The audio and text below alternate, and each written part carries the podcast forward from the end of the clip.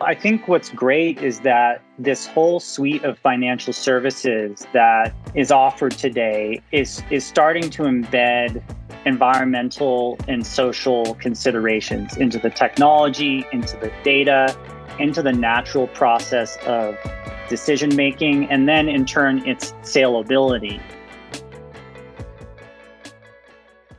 Welcome to the Next Gen Banker podcast, where we explore what's next in banking and talk with the innovators responsible for creating positive change in the financial sector. I'm your host, David Reiling, and I'm very excited uh, to welcome Aaron McCreary today. Uh, Aaron, thanks for being on the Next Gen Banker podcast. Thanks for having me, David. So, Aaron, before we get started, just a quick reminder to our audience that we have a musical feature at the end of each episode. Uh, the Next Gen Banker uh, showcases a new artist from somewhere around the world. So, check it out at the end of our session today. And now, just a little background in regards to Aaron. And uh, Aaron, you're the director of business development at Doconomy's North American division, which is an impact service providing, uh, well, providing data services to educate, engage, and reduce environmental impact.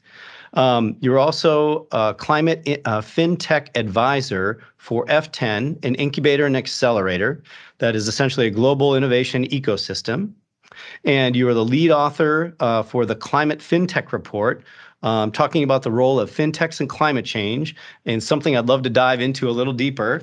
And uh, for our audience, kind of the late breaking news is you have a new uh, new gig, a new job. And so uh, we'll give the audience a tease on that one, and we'll talk about that in just a little bit. But Aaron, I'd love to kind of tease out a little bit because you're at the intersection of, of climate and financial product innovation. So you're kind of in, you're deep in the fintech uh, climate world. And if I understand your background, you did some crowdfunding, you did some asset management. What uh, got you to where you are today, and, and where's that passion from? Thanks, David. Yeah, it's a it's a good question, and it definitely hasn't been sort of the traditional pathway, especially so many folks that work in finance and they do you know four years there and then six years there. I've definitely hopped around, and I am grateful to you know had uh, a number of different diverse experiences in, in sort of my uh, professional career. Um, I guess first and foremost, I'll, I'll, give a shout out to Berkeley, California, where I grew up. Um, it's a quirky, progressive town, and uh, folks who grow up here have a tendency to um, be educated around climate and our environment, and the importance of preserving it. Um, and so I um, you know came up in that in, in that environment. And i also give a shout out to my to my parents who are both environmentalists in their in their own ways. Um, and so those were sort of the seeds that that you know uh, grew into a plant. And um, my careers is sort of evolved from there. I um, started working in crowdfunding um, sort of early 2013 when the jobs act was passed allowing for that type of syndication um, where you know small tidbits of money uh, were uh, put together to uh, finance a larger project. And um, that that opportunity was with realty mogul which is a platform that's still around today.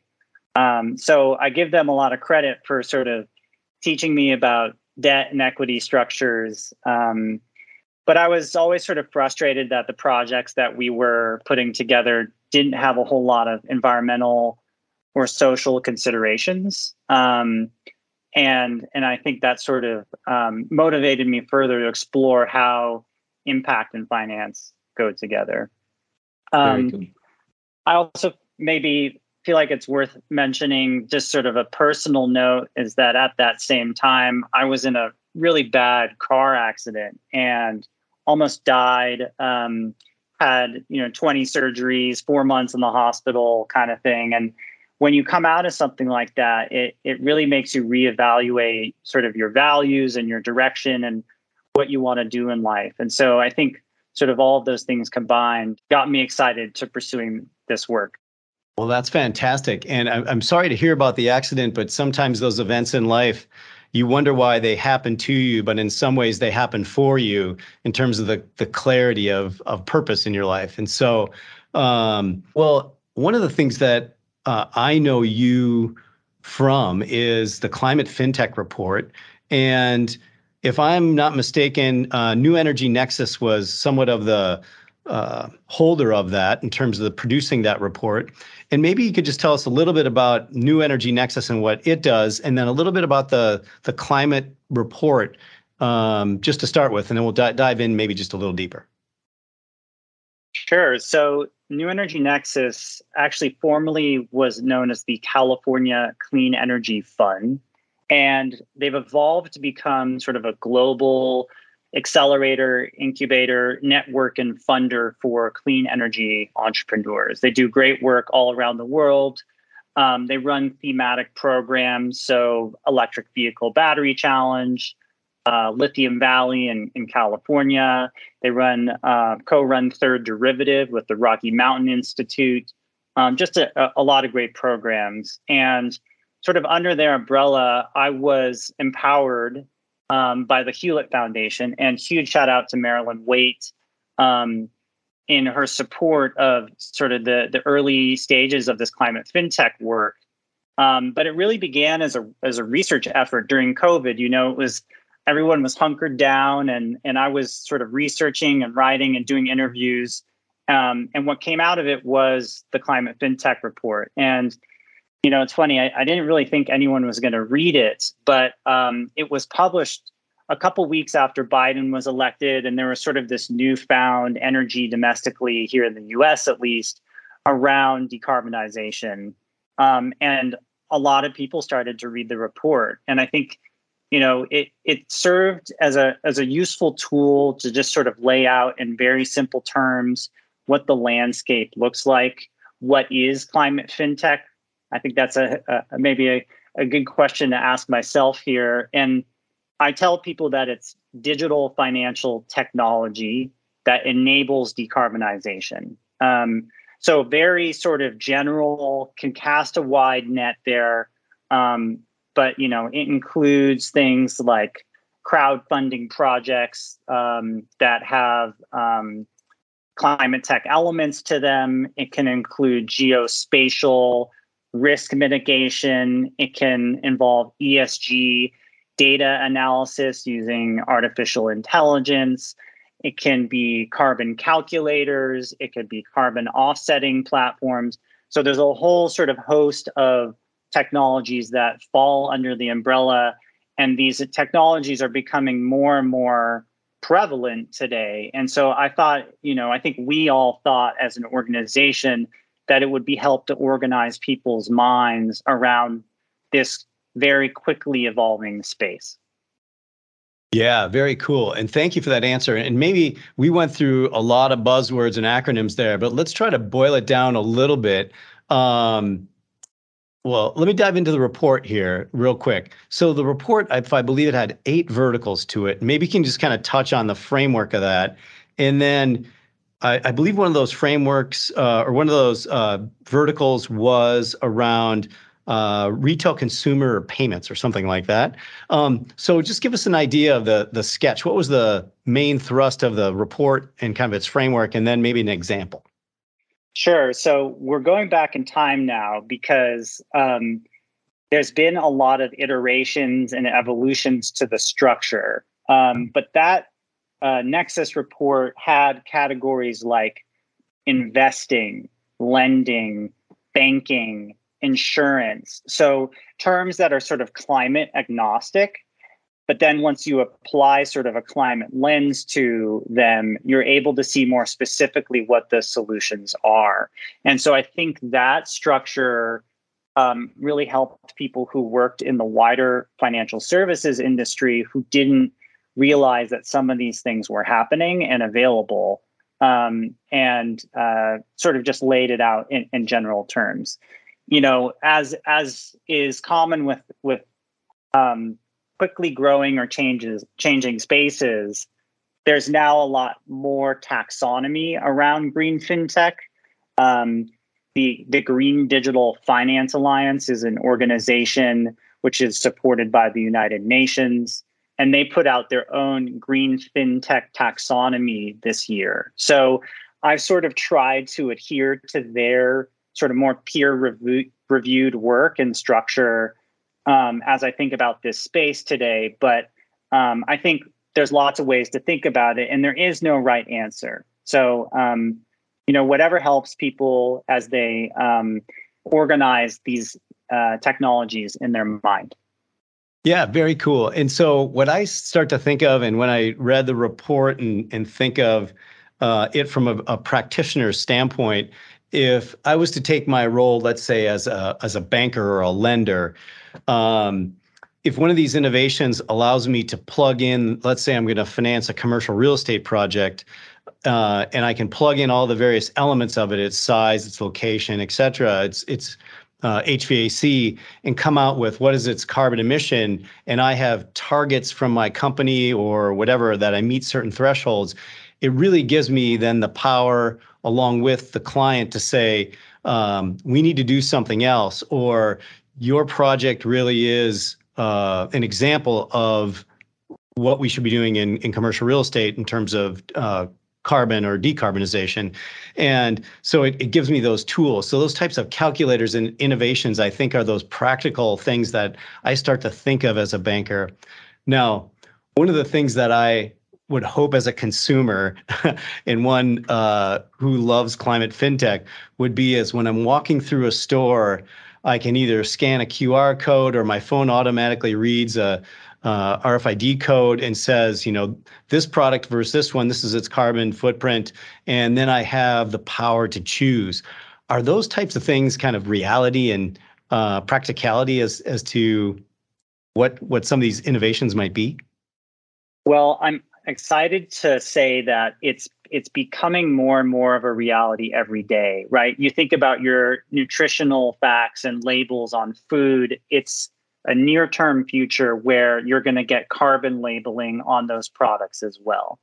Um, but I appreciate your question too, because it gives me a chance to, to speak a little bit about Doconomy, where I currently work, and the work that we're doing around um, showing transaction level carbon dioxide and water accounting data. And that's really important, sort of, to as a first step to measure, because when you measure, you can then educate people on those those measurements. And when you educate people on those measurements, once they start to understand what they mean at a very base level, the natural next step is that they're motivated to take action in some form, whether that's through reducing, changing their lifestyle, or by contributing to offsetting projects um, or shopping within a sustainable brand environment. So, Doconomy now today actually has over 160 uh, million active users. Um, more than 35 banks around the world use this technology. Um, and I'm really excited to sort of help grow this type of, of uh, solution here in the United States because it's such a large market. And we tend to be a little bit behind places like Europe around our um, consumer engagement with sustainability. So, really exciting sort of next 12 to 24 months to see um, where these trends take us. Yeah, very cool. And I guess with that, um, so uh, let's let the teaser come out now. The the new job, the new role. Is it Doconomy or is it something else? No, it is Doconomy. It so is Doconomy. I started okay. at yeah, yeah. I started at Doconomy uh, six, eight weeks ago. Um, cool. So I'm still sort of familiarizing myself with the technology um, and and the depth of it and all the sort of things that it can do. But it's great to see such uptake from some of the largest banking institutions in the world. Um, you know, we're working with Standard Chartered and BNP Paribas. We're also working with fintechs who didn't normally have or start out with a climate element to their core business model, such as Klarna. Um, we're now helping you know anyone who uses Klarna to see what the footprint is of their consumption activity, their shopping activity. Um, and that's a really powerful tool. And now I can't say names, but you know we're we're speaking with the the largest banking institutions in the United States, and you know with tens of millions of people sort of in question here, if you're able to flip on the switch and start to show them their carbon footprint, show them their fresh water footprint, um, and then motivate a certain percentage of them to action, it has an enormous um, impact on on on emissions globally. Very cool. Um, it's so motivating and inspiring to hear that there's momentum and that uh, the largest of the banks in my world, particularly, are are are engaging. Um, it just seems like it's taken forever in, in my mind. Um, but once those initiatives get started and funded and they become a part of that culture, if you will, it really starts to grow and, and they move markets and industries, quite frankly, which is very cool. Um, I was going to ask you about the water metric. Uh, that one to me, freshwater metric. Can you just tell me a little bit about that? Because that's a new one. And obviously, we're looking at uh, weather events on a regular basis, unfortunately, of flooding as well as drought. Um, can you give me a little background on the, on the freshwater metric? Yeah, I think you know we're so used to seeing carbon uh, calculations as like a norm, and and so we have sort of strived to enhance our our offering um, and synthesize data from S&P, who is our data provider, um, and we're able to distill, much like you would distill emissions factors, a freshwater expenditure equivalent um, for every transaction, um, and those are those are tied back to merchant category codes I wish that I had a, a, a, more technical explanation for you, but I think in three or four weeks I will. So I'll share those resources for you. But as we all know, and as we see the droughts and the floods um, around the world, water is an extremely important thing to consider in our daily consumption habits. And so we we believe at Doconomy that not only can we empower changes that reduce our uh, greenhouse gas emissions, but also to conserve this very valuable fresh water. Fantastic. I love it. So, Aaron, with the work that you're doing out there, what are some climate fintechs that you're working with? What are some examples? Oh man, there's there's too many to name. It's actually amazing how many have popped up over the last couple years. We had a count earlier this year around 400, and then I saw a, another count come out um, last month that was over 600, and and frankly, there's probably a thousand out there today. Um, but just to maybe name a few that come to top of mind, um, one is Banyan Infrastructure. Uh, they're a project finance platform that um, simplifies, optimizes the financing of sustainable infrastructure projects and sort of does workflows and life cycles. Um, Raise Green is a uh, clean tech crowdfunding platform out there. So, sort of democratizing access to uh, clean tech investments, uh, crowdfunding, and, and, and building a community around those investments. Um, another is uh, Enduring Planet, really cool solution out there they do uh, revenue based, non dilutive financing for uh, climate techs out there that you know are looking for an alternative to uh, venture funding. Carbon Collective, uh, they offer sort of an al- alternative to your 401k um, indices where they've built very climate aligned portfolios that you can shift your retirement money into and feel a lot better about uh, what you've invested in. Um, Atmos Financial, they have a high yielding um, savings account, and the deposits only go to financing renewable energy. So just just a short list. There's a lot of them out there. Uh, a lot of people doing really great work and um, you know seeing a lot of these scale um, so it's, it's really exciting to see well it's great to hear that a there are so many and expanding and that they're covering that wide range of the financial ecosystem um, from actual product to the financing and the infrastructure components so that is that is really exciting and i think quite frankly healthy when it comes to making progress towards a decarbonized world for the future. Absolutely. So, Aaron, I, I, the last question that I have for you is the next gen banker question. So, if from your seat of the world in Berkeley, California, um, and you have to think about what's the next generation of banker going to look like in which to help us in terms of climate?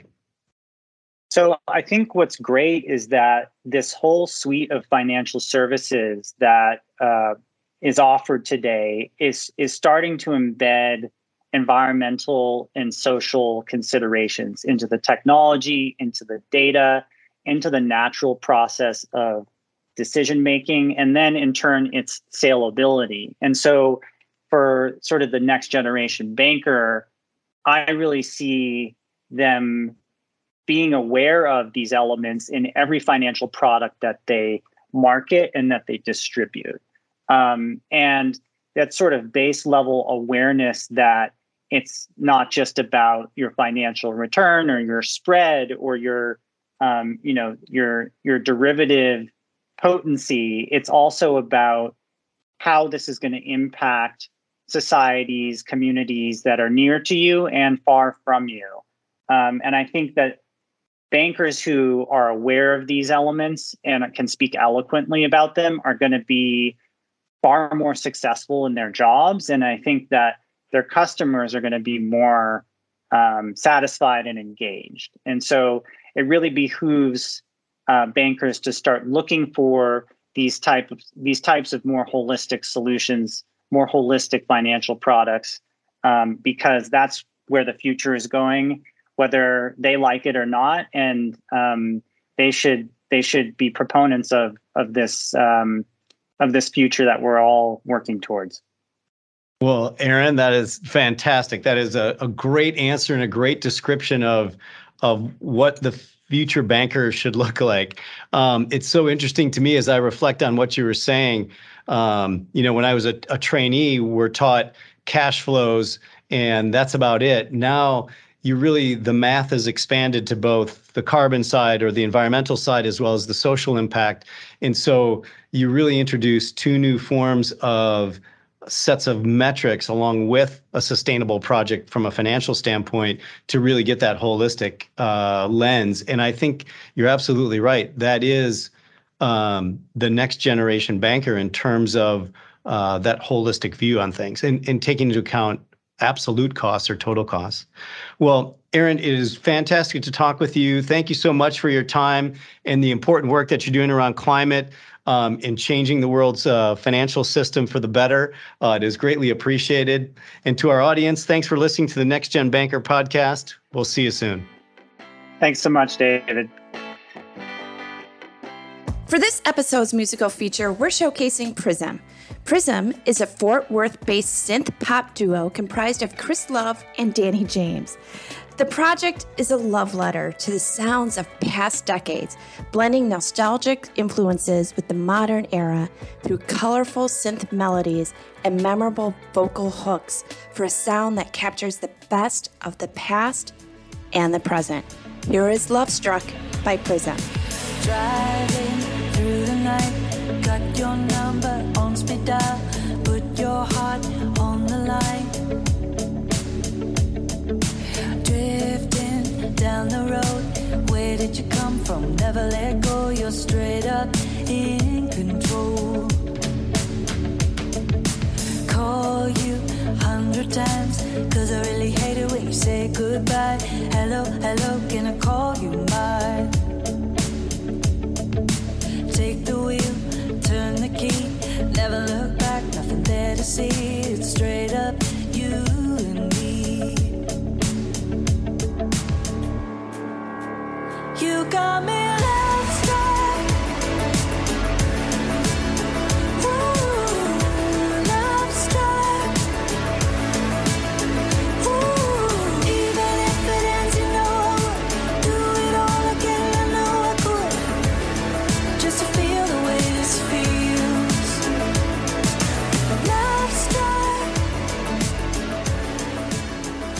Love Struck by Prism. Find more Prism's music on Spotify. If you would like your music featured on the Next Gen Banker podcast, just email david at nextgen-banker.com with a link to your music and website. Thanks for listening to the Next Gen Banker podcast. We'll see you next time.